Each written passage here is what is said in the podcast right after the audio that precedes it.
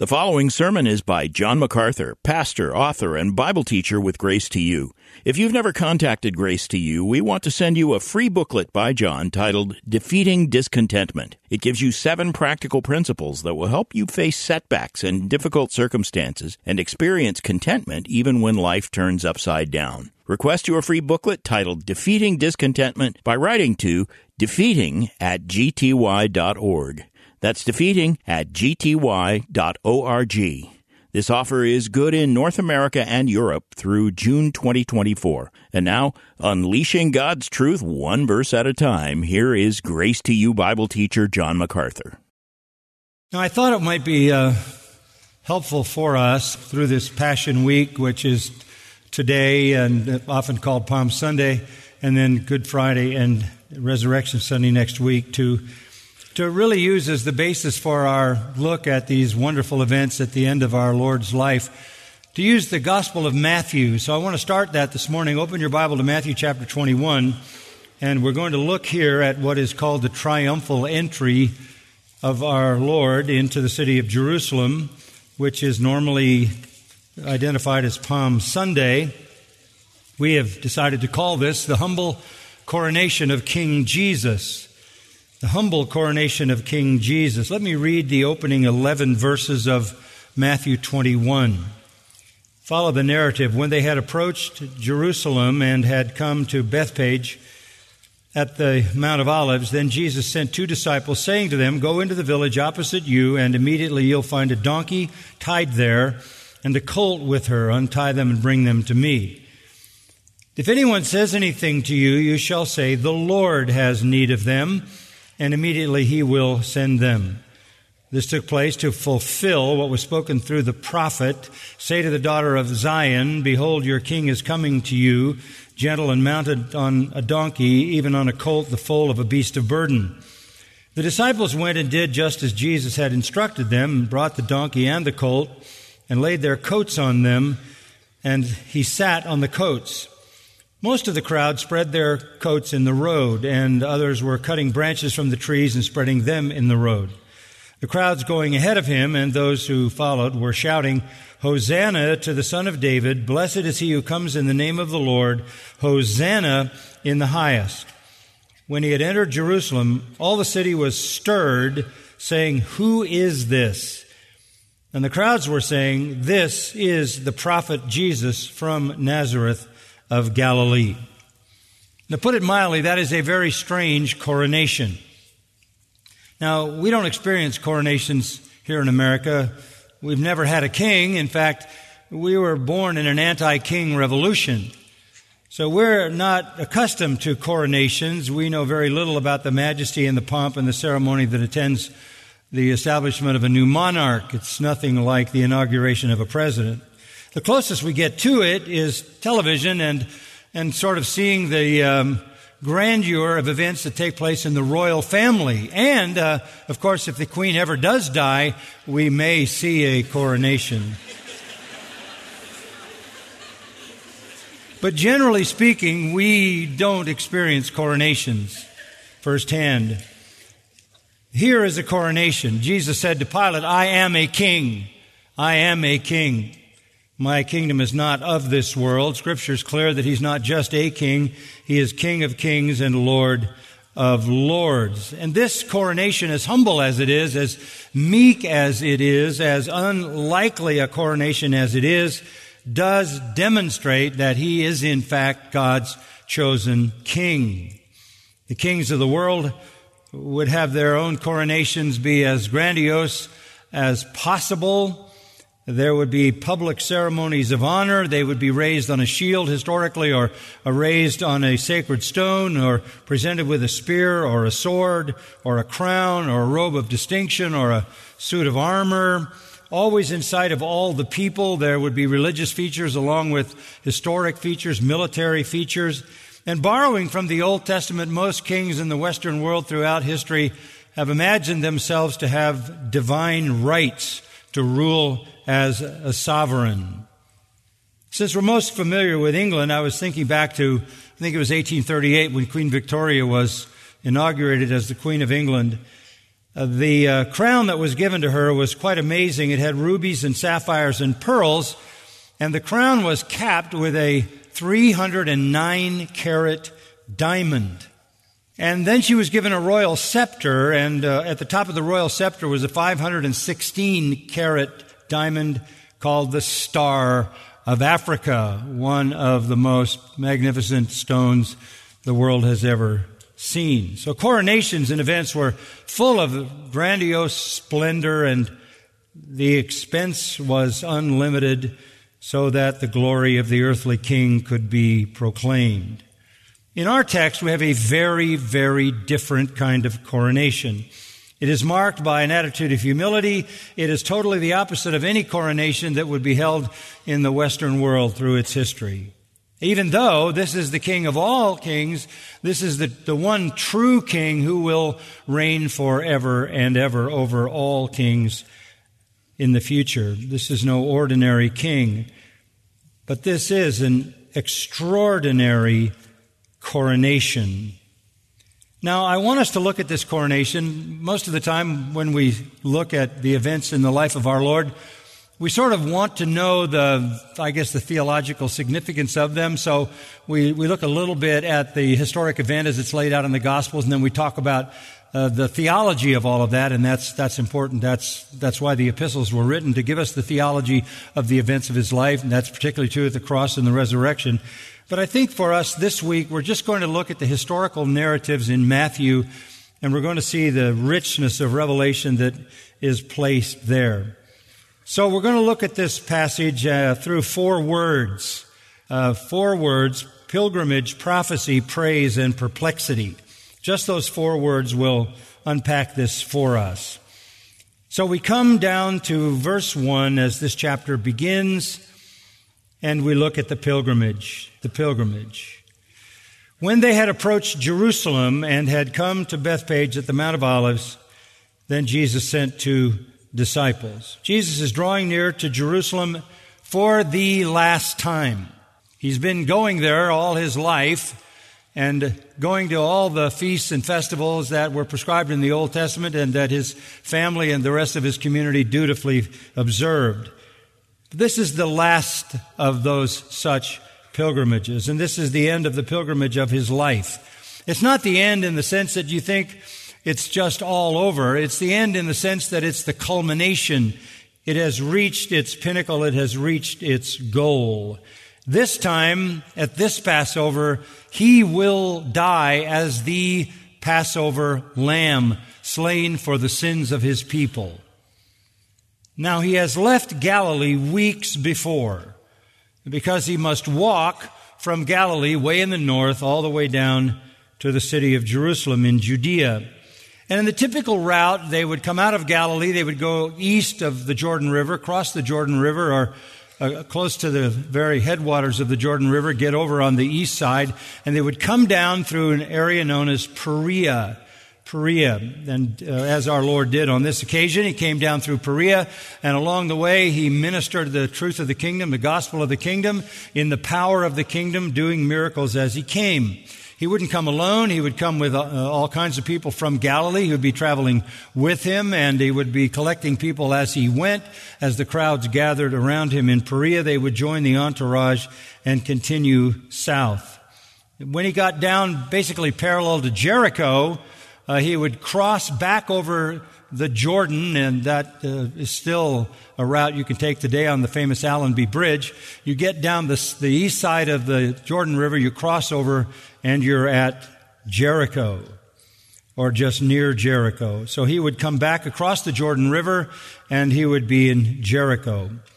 Now we know what happened in Jericho. The story is told to us. First, he had an encounter with a tax collector who was very short and climbed up in a tree, and we all know his name because we learned it in Sunday school. His name was Zacchaeus.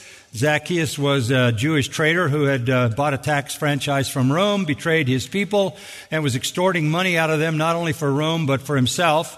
He was the most hated man in Jericho for certain. Uh, he uh, wants to see Jesus. He climbs a tree. Jesus comes to his house, and Jesus leads him to salvation and redeems Zacchaeus.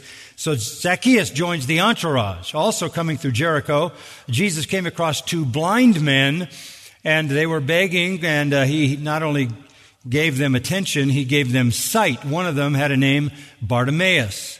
So they would have joined this, this entourage of Galileans and Pereans and Jericho inhabitants and two blind men and one very short redeemed tax collector. And they all begin the trek from uh, Jericho, which is below sea level, down by the Dead Sea, up 3,000 feet, uh, a vertical climb uh, to the plateau just east of Jerusalem, uh, on which you can stand and look across the Kidron Valley and the Kidron Brook and see the east side of the city and the, the eastern gate of the temple. That road essentially ran from Jerusalem right to Jericho. It was a, a, a well prepared road. It was actually a paved road. Very, very rare in ancient times, except where the Romans went. The Romans were great pavers of roads and they did that so they could move with alacrity and speed. So this was a paved road. And they would walk from uh, Jericho with the crowd collecting more people as they went straight up the hill, about 3,000 feet to the little village of Bethpage, which means house of figs. Now we don't know where it was, but it's most likely between Bethany, which is 15 miles up the hill from uh, Jericho, and Jerusalem, which is 17 miles. So somewhere along that area, somewhere around Bethany, before you get to Jerusalem, was this little place called House of Figs. Jesus is coming, and this huge collection of people are following him to Passover. They are experiencing whatever, whatever he's saying and whatever he's doing as they go along. And uh, there is an increase in their sense that this is someone very, very special. And of course, the disciples are along, and the disciples are affirming that he is the Christ, he is the Messiah, he is the Son of God. He arrives in the little town of Bethpage, back to verse 1, when they had approached Jerusalem and come to Bethphage at the Mount of Olives. The Mount of Olives is also on the east side, so Bethpage is right around that area. He comes not in triumphant regal splendor. He comes with a strange collection of odd people who, um, who are not in uniforms, by the way, and don't have weapons. They don't constitute an army. They aren't formidable. They aren't any kind of threat. There's just a collection of the, of the people from here and there and everywhere he comes not in regal splendor at all. He comes not with a triumphant army. He comes not to conquer, but, but he comes in peace. And as I said, he did not travel alone. He arrives in Bethpage, and right there is also the village of Bethany, where his friends Mary, Martha, and Lazarus are, and he has recently raised Lazarus from the dead. So he goes there to Bethany at night, and he stays there. He would have arrived in Bethpage on Saturday as we put the story together, and he would have stayed that Saturday night uh, with that little family in Bethany. John tells us this is six days before Passover. Six days before Passover. So that puts it before sunset on Saturday. And that night at the house in Bethany, there was a supper given in his honor. And it's recorded in John 12 as he, he comes and meets with his friends, Mary, Martha, and Lazarus, and their family. There's a supper given, and, and in that supper, they show love to him and kindness to him, and they, they actually pour out perfume on him, which, of course, immediately incenses one of the quote unquote disciples by the name of Judas, who doesn't like the idea that they're wasting this substance and he makes some kind of hypocritical comment about it should have been sold and the money given to the poor. Uh, that's not the truth of what was in his heart because the scripture says he said that not because he cared about the poor, but because he held the bag. He was the treasurer and he wanted more money in the bag because he had planned to get away with as much as he could. So it's an ugly evening juxtaposed against a beautiful evening of expressing love to the Lord. So there he comes on that Saturday to the area just east of Jerusalem. Six days before his crucifixion. Six days until the Lamb of God becomes the Passover Lamb who takes away the sins of the world. Six days before he is the Lamb slain from the foundation of the world. Six days before the nails, the thorns, the spit, the, the cursings, the spear, the hatred, the sin bearing, the loneliness of being God forsaken, six days before he feels the full fury of divine wrath for the sins of his people. Even in the midst of that, there is some sweet fellowship with the family and the disciples and all the rest of the folks who were with him, but there is also the stinging reality of the presence of Judas to make that fellowship somewhat toxic. So, hearing and knowing of his arrival, John says many Jews came from Jerusalem to see him. And they came to see Lazarus because they all knew that Lazarus had been raised from the dead. So when Jesus arrived there, what was, I suppose, uh, maybe assumed to be a quiet time with his beloved friends was a, a, very, very crowded experience of people coming out of the city of Jerusalem as well as this entourage following him, all of them fascinated to see this man who had been raised from the dead. So that's the pilgrimage. That is the end of the pilgrimage as far as we know it. A pilgrimage that lasted three years, or you could say a pilgrimage that lasted from the time he was born. His, his earthly pilgrimage as God incarnate was coming to its end, and this is the final journey. There will be no more travel after this. It all comes to an end in Jerusalem where he is crucified and from where he rises and ascends into glory. Now, at this very moment, upon arriving there, it says, Then Jesus sent two disciples. This is Passover week. And Jesus says, I want two of you disciples to do something for me. This is a trigger event. And these two disciples are very likely Peter and John, because in Luke 22 8, uh, it was Peter and John who were chosen by the Lord to be sent on another mission so perhaps that was a, a common thing, and it, it may well have been Peter and John. And what Jesus asked them to do is begin to stage the coronation. Now, it is a bit disappointing when you have to stage your own coronation. But that is exactly what happened. Certainly, the leaders of Jerusalem weren't going to stage a coronation for him. Their reaction to the resurrection of Lazarus Lazarus is raised. The record is in John 11. At the end of John 11, verses 47 to 57, it tells us that the leaders of Israel wanted to kill Jesus. They wanted to kill him in the face of the resurrection of Lazarus. So they're not about to plan a coronation.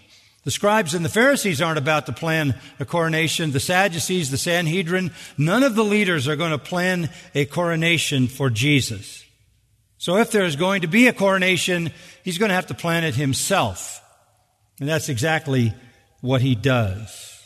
What he does is very important. He wants to create a massive demonstration. That's exactly what he has in mind.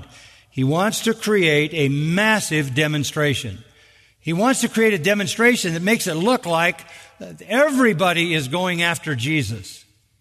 Everybody. He, he, wants to create a demonstration that's going to further anger the Jewish leaders. Why does he want to anger them? So that on his timetable, by Friday, they will hand him over to the Romans to be executed, so he will be executed on the very Passover day. He is orchestrating the timetable for his own death, and the trigger event is to send two of his disciples to begin this massive collection of people hailing him as Messiah that will terrify the Jewish leaders who want him dead. There must be a demonstration that will lead to his death, and he creates that demonstration. He controls all the events all the way to his cross. And he controls the timing of his cross, the timing of his death, he yielded up his spirit, and the timing of his resurrection. It's all in his hand. He is no victim of the Jews. He is no victim of the Romans. He is no victim of Satan. He is in control of everything. So we see the end of the pilgrimage as our Lord enters Jerusalem to die and rise again in a few days. And again, the best chronology would put this event on Monday, even though we celebrate it on Sunday because that's when we meet. It was most likely Monday when our Lord entered the city. And by the way, that would be the very day that the Jewish people would pick their lamb for sacrifice. And that is the very day that our Lord picked his lamb for sacrifice. The Father picks the Son to be the lamb of God, God's lamb on that same day. So that is the end of the pilgrimage. The second word I want you to notice is prophecy. Prophecy, verse 2. Here's what he says to those two disciples. Go into the village opposite you, and immediately you'll find a donkey tied there and a colt with her. Untie them and bring them to me. Go into the village opposite you. That refers to Bethpage, which must have been just opposite Bethany where they were staying. Uh, this is an obscure village. We don't know anything about it. It's around the Mount of Olives, around the area of Bethany. It's all very, very close across the Kidron Valley on that ridge that overlooks the temple ground in Jerusalem. And uh, he says to them, You need to do this immediately. When you go, immediately, immediately you will find. Go to this village opposite you. Immediately, when you get there, that's essentially it. You'll find a donkey tied there and a colt with her. Untie them and bring them to me. This is supernatural knowledge. He's not there. He can't see there, but he knows what is there. He knows there are these two animals. Mark tells us exactly where the two animals were found in Mark chapter 11. The Lord knew where they were, sent the two disciples exactly to that place, said, untie them and bring them to me. Now, this sort of looks like stealing. Um, but it's obvious that this is a home that our Lord knew. And these are people that he knew. Mark and Luke tell us further that the animal that he is going to ride, the colt, the foal of the beast of burden, the donkey, had never been ridden. And if there is anything in this entire coronation that could be seen in any sense as an honor this, this is it. This is all there is. Because back in Deuteronomy 21 3 and, and then in 1 Samuel 6 7, we're told that to ride an animal, young animal, never before ridden, was a mark of special honor. So the only honor that you could say that's, that's a part of the pageant of this coronation, the only decidedly specific honor was that he he rode on an animal that had never been ridden, which was somehow to declare his uniqueness. You didn't give him a horse or an animal that had been ridden by someone else, and that was a small indication of honor. But that was it. And by the way, it wasn't a great white horse, it was just a, a donkey's offspring. Now, Jesus had no intention of keeping these animals permanently. He was just borrowing them for the afternoon. So in verse 3, he says, If anyone says anything to you like, Hey, hey, where are you going with my animals? You shall say, The Lord has need of them. Now that tells me that he knew those people knew him. Because all he had to say was, The Lord has need of them, and that was it. This is a believing home. These are believing people who believe in the Lord Jesus Christ. Just say, the Lord has need of them. No further explanation than that. And remember now, there were people who had confessed him as Lord. And immediately he will send them. Immediately he's going to let you have them because he knows me. And he would readily and happily submit to my command as his Lord. Willing to let the Lord use his animals? Of course. Probably friends, certainly followers of the Lord Jesus Christ. Now, what is this about? Is it just a statement of humility? Is this just to make this a kind of counter coronation? Uh, opposite any kind of normal coronation? Is this purely to demonstrate humility? Well, it does do that, but it's a much higher purpose. Look at verse 4. This took place to fulfill what was spoken through the prophet. Ah, so now we have a prophecy being fulfilled, an Old Testament messianic prophecy being fulfilled. This is the first of a lot of prophecies that will be fulfilled during Passion Week, including prophecies about his death, prophecies fulfilled on the cross, and prophecies fulfilled in his burial, and prophecies fulfilled in his resurrection. But here is the beginning of these prophecies. Again, Jesus triggers these events to fulfill prophecy. He is on a divine plan, a divine schedule, a divine timetable. Those critics who say that Jesus let the crowd get uh, out of control, uh, the crowd became so out of control that he overstepped uh, sensible limits, and that angered the Jews, and the Jews killed him. Uh, if he'd have been a little more measured in how he conducted himself and carried on, he might not have gotten killed. That is, that is a common explanation of what happened to Jesus. That he was victimized by being overzealous and getting a crowd that scared the Jews, and so they killed him. Not heartily. Everything that happened happened under his total control to accomplish his purpose to die and rise again. He controlled everything.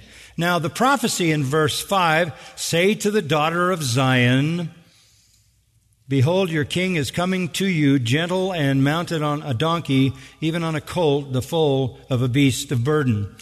Now that comes from Zechariah 9 9, that prophecy. The first line actually comes from Isaiah 62:11 say to the daughter of Zion the daughter of Zion is a kind of a Hebraism kind of a uh, colloquialism that the Jews used to refer to the people of Jerusalem. Zion was the highest mountain in Jerusalem higher than Mount Moriah. And uh, so Zion was the symbol of Jerusalem and the, the daughter of Zion would be the people of that area that is just a colloquial Hebrew figure of speech. So, say to the inhabitants of Jerusalem is what it's intended to say. Say to them, Behold, your king is coming to you. That is quoted right out of Zechariah 9 9. Look, your king is coming to you. So let's go back and look at Zechariah 9 9 second to the last book in the Old Testament, right to the left of the Italian prophet Malachi. Chapter 9. You didn't know about him. Chapter 9, verse 9 of Zechariah. Rejoice greatly, O daughter of Zion. There you have that very same expression, although the exact words that are recorded in Matthew are the exact words of Isaiah 62:11. You can see it was a common expression. Rejoice greatly, O daughter of Zion. Shout in triumph, O daughter of Jerusalem. Behold, your king is coming to you. He is just or righteous and endowed with salvation, humble and mounted on a donkey, even on a colt, the foal of a donkey. Now, the first section of this chapter, verses 1 through 7, chapter 9 of Zechariah 1 through 7, have a prophecy about a conqueror, but it's a different conqueror. There's a human conqueror in the opening seven verses or so, and most commentators, and I would agree with that, see this as fulfilled by Alexander the Great. It's only about 200 years after the prophecy of Zechariah that Alexander the Great came, and you remember his massive, incredible campaign through Syria, Phoenicia, uh, Philistia, and even Israel. Um, although he was a protector of Israel, that's about 200 years later. So there is a human conqueror described in the opening verses of the chapter. And the Lord used Alexander the Great as a protector of Israel. But in verse 9, there is a completely different protector of Israel, and this is the Messiah. And he is described in the language of verse 9. And he actually is the subject all the way down through verse 17 of Zechariah 9. So he introduces the divine conqueror in the latter half of this chapter by presenting his character by presenting his character. Against the background of the invincible march of Alexander the Great comes one who's very different than Alexander the Great. Alexander the Great inspires fear.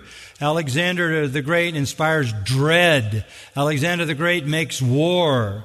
But this king in verse 9 and following does not inspire fear and dread, but praise. He doesn't make war, he makes peace. He's not a foreign tyrant. He is Israel's own king. He's not cruel and oppressive. He's kind and righteous. He doesn't slay, he saves. He's not rich, he's poor. He's not proud, he's meek. He's not riding a white horse, he's riding a colt of a beast of burden. Very stark contrast. Four elements describe his character in verse 9 of Zechariah 9. First one, he is a king. Behold, your king is coming. Not an alien king, not a foreign king, but Israel's king. Your king, your Messiah is coming to you. And I might just say that that fact that he's coming to you is kind of contrary to what mostly happens with kings. They don't come to you, you go to them. They don't come to you, you go to them. They, they, they, they draw everything they can out of you to enrich them. But this king takes everything he has and gives it to you to enrich you. So he is a king. He is your king, Israel's king. That is Messiah. He is righteous, just. That is to say, he is virtuous. He is holy. He is sinless. He is a savior. He is endowed with salvation. Literally, that phrase is he shows himself a savior. He shows himself a savior. And then he is humble or meek. And his meekness is symbolized in the fact that he is mounted on a donkey, even on a colt, the foal of a donkey. So here comes Israel's true king, who is righteous, who is himself a savior, and who is meek, and demonstrates that meekness by riding on this animal. Now, when Solomon instituted the wide use of horses, Solomon got into horses seriously. And the, um, the stables of Solomon are famous in ancient history. When, um, when Solomon kind of elevated the horse, um, you might say donkeys lost their identity. and that is stated in Jeremiah 17:25. But, but in this case, Jesus goes back to a donkey. This is a very strange kind of coronation. But it is the fulfillment of an Old Testament prophecy. He can't come in on a, on a white horse because the Messiah will come on a colt, the foal of a beast of burden, and he will come gentle or meek or humble, mounted on a donkey. He is declaring then that he is not a military Messiah. There's no entourage. There's no great white horse. There's no armor. There's no weapons. But he is nonetheless the true Messiah coming exactly the way the prophet said he would come. It's a scene of great humility. This is an animal for a time of peace, not a time of war. This is an entourage for peace, certainly not for war. So the Lord says, You've got to go do this and get these animals and bring them in order to fulfill prophecy. So verse 6 says the disciples went and did just as Jesus had instructed them and brought the donkey and the colt and laid their coats on them and he sat on the coats. Matthew indicates they put their coats on both animals, the disciples did. They didn't know which one he was going to ride, and they put their coats on both animals, and he sat on the younger animal and the coat on the back of that younger animal. He took his seat, Luke 19:35 says, with the help of the disciples. And the mother would be leading the colt a certain distance until the colt would have gone on its own. So Jesus starts then for Jerusalem, a couple of miles away at the most, maybe less. He's coming officially as the King of Israel, prophesied by Zechariah to fulfill God's plan. The prophecy is so precise. It's not just an animal, It's a beast of burden. It's not just a beast of burden, but it's the colt, the foal of a beast of burden. Prophecy is fulfilled explicitly. Now that takes us to the third word. We looked at the pilgrimage and the prophecy. Look at the praise in verses 8 and 9. Most of the crowd spread their coats in the road. And others were cutting branches from the trees and spreading them in the road. Again, this is a makeshift red carpet. Dirty, dirty robes, uh, smelly robes are thrown down in the road. It's a, it's a very great multitude. The language indicates that. Now it includes, remember, all the people who came with Jesus from Galilee all the way down and, and the, they were accumulating people all the way like a snowball going down a hill. And uh, then there were great crowds of people who came to Bethany when Jesus was there to see Lazarus and Jesus. So that was a massive entourage, and that's coming into the city of Jerusalem. And then there are all those people already in the city of Jerusalem. So there's a converging of these two massive crowds at Passover. Literally hundreds of thousands of people is not an overstatement. Some have gone so far as to say it might even touch a million, though it's hard to imagine that. Two crowds surging together like two crashing breakers of the sea with our Lord in the middle. And they throw down their garments. By the way, we find that in 2 Kings 9:13 that is indicated as a symbol of submission when when uh, somebody wanted to demonstrate submission, they might kneel in front of someone else, but they also might throw their coat on the ground as an expression of submission. That's what they do. They make a carpet. And in addition to that, they were cutting down branches from the trees and spreading them in the way. And John 12 says, verses 12 and 13, they were palm branches, hence Palm Sunday. They were cutting down palm branches and spreading them on the road. And by the way, in the book of Revelation, we learn that palm branches were symbols of strength and beauty and joy and salvation. Strength because they last so long. They survive in a barren land for so long. And uh, beauty uh, because they, they produce those green leaves even in a barren place. They were symbols of the joy of salvation.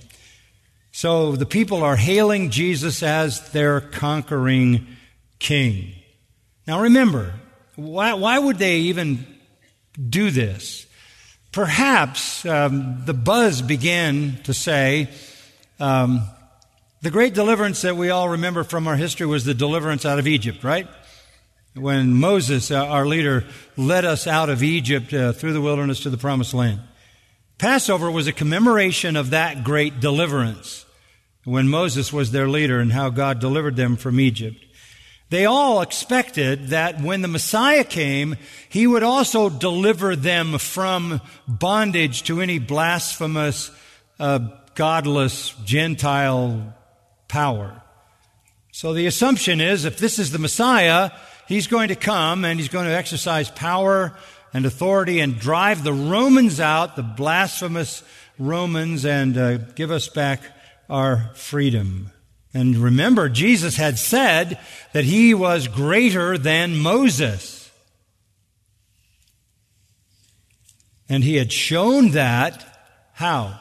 Because he raised people from the dead. Moses never did that.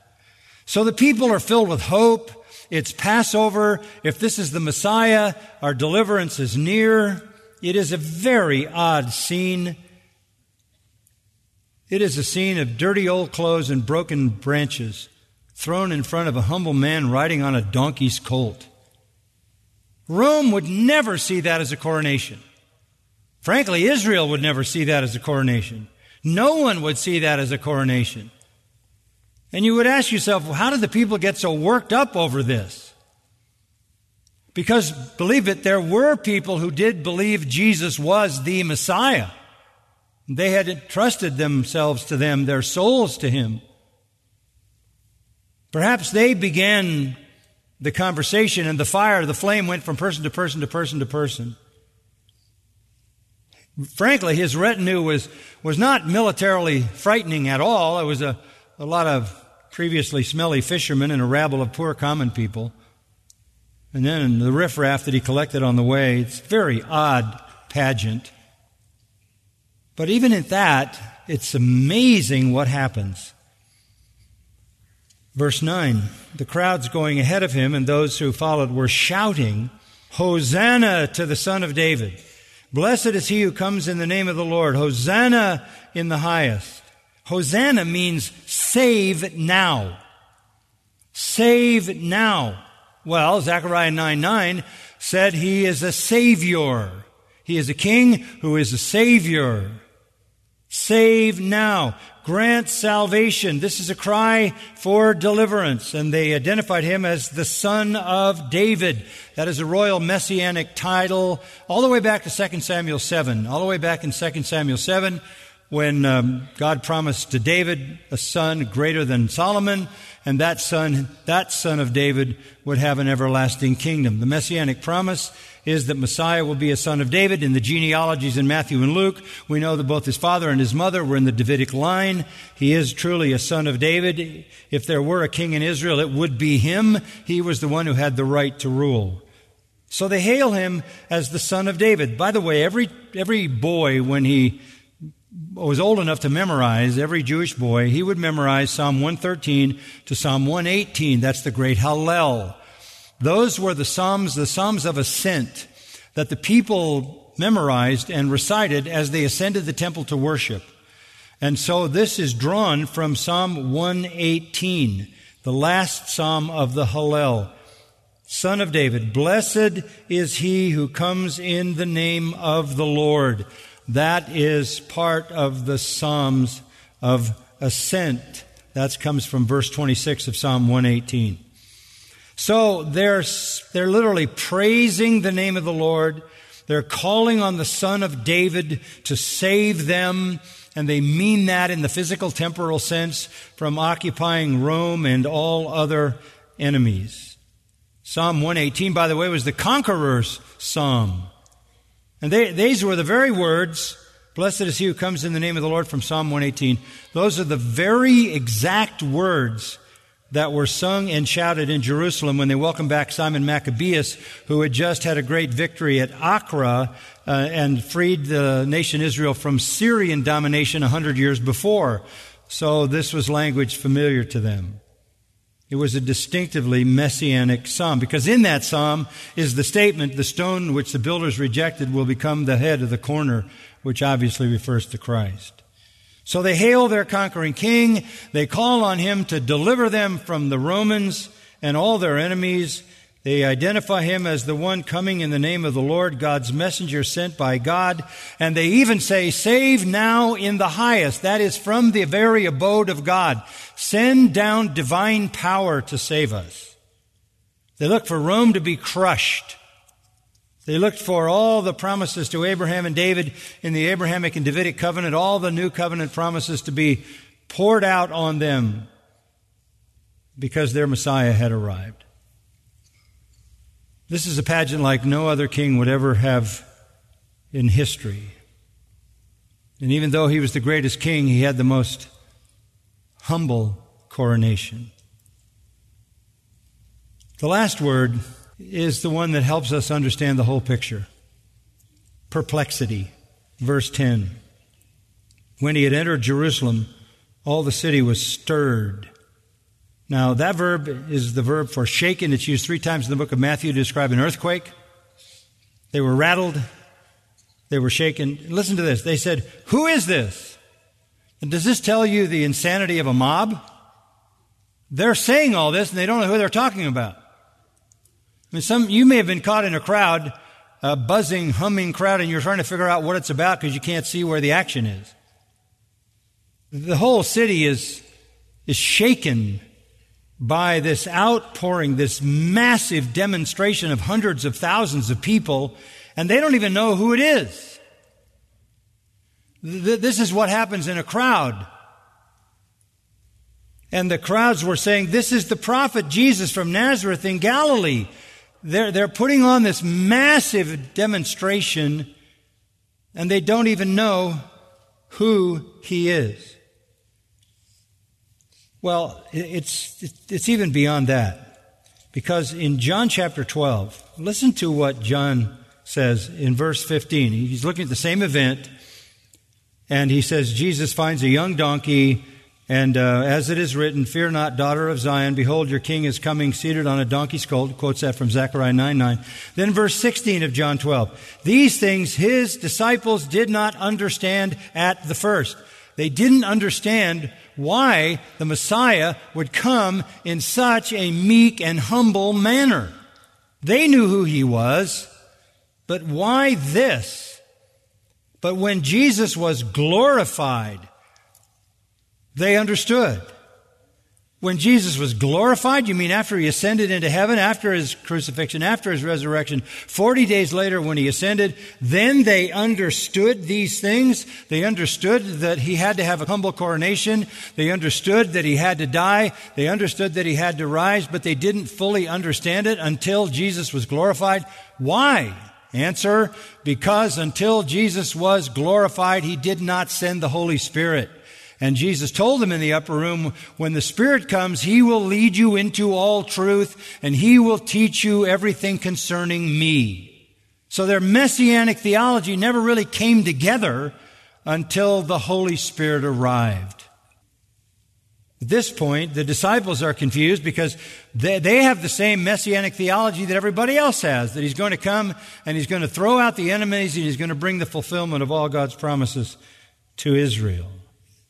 But this doesn't look like that. This just doesn't look like that.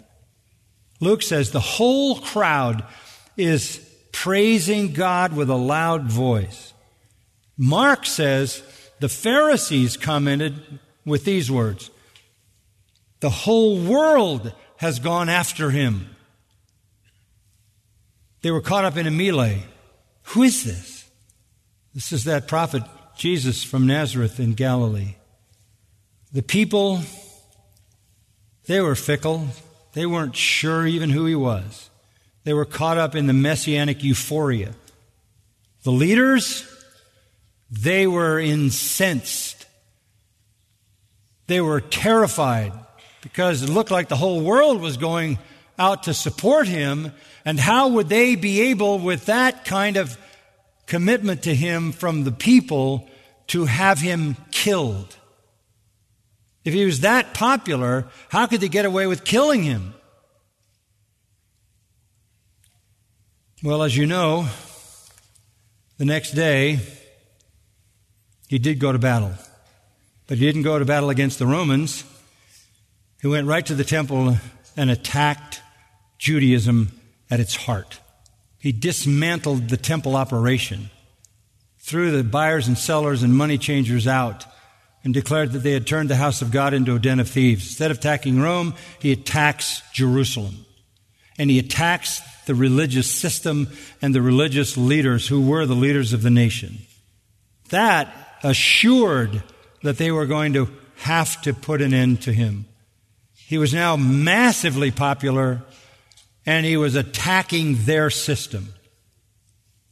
That sets the table for them to drive him eventually to the cross.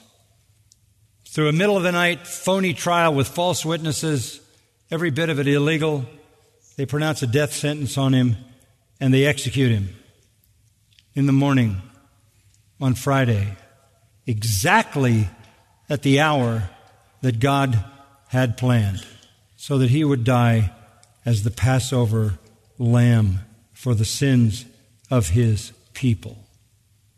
It is a very strange coronation.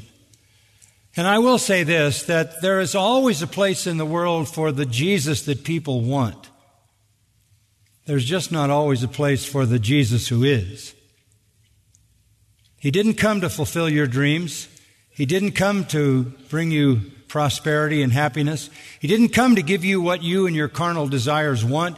He came to attack your false religion. He came to attack your sin. He came to expose your judgment, the judgment of God that will fall on every unconverted sinner. He came to warn you to flee from the wrath to come, and he came to offer you salvation to rescue you from death and hell. If you thought he came like a genie out of a bottle to do what you want him to do, you've got the wrong Jesus.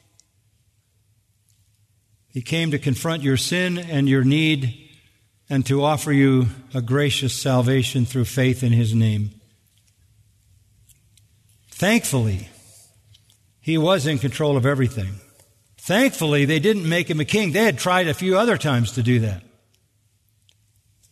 Thankfully, it was just a few hours until he attacked the temple, turned all the leaders against him, and then the leaders began to work on those few days to turn the people against him.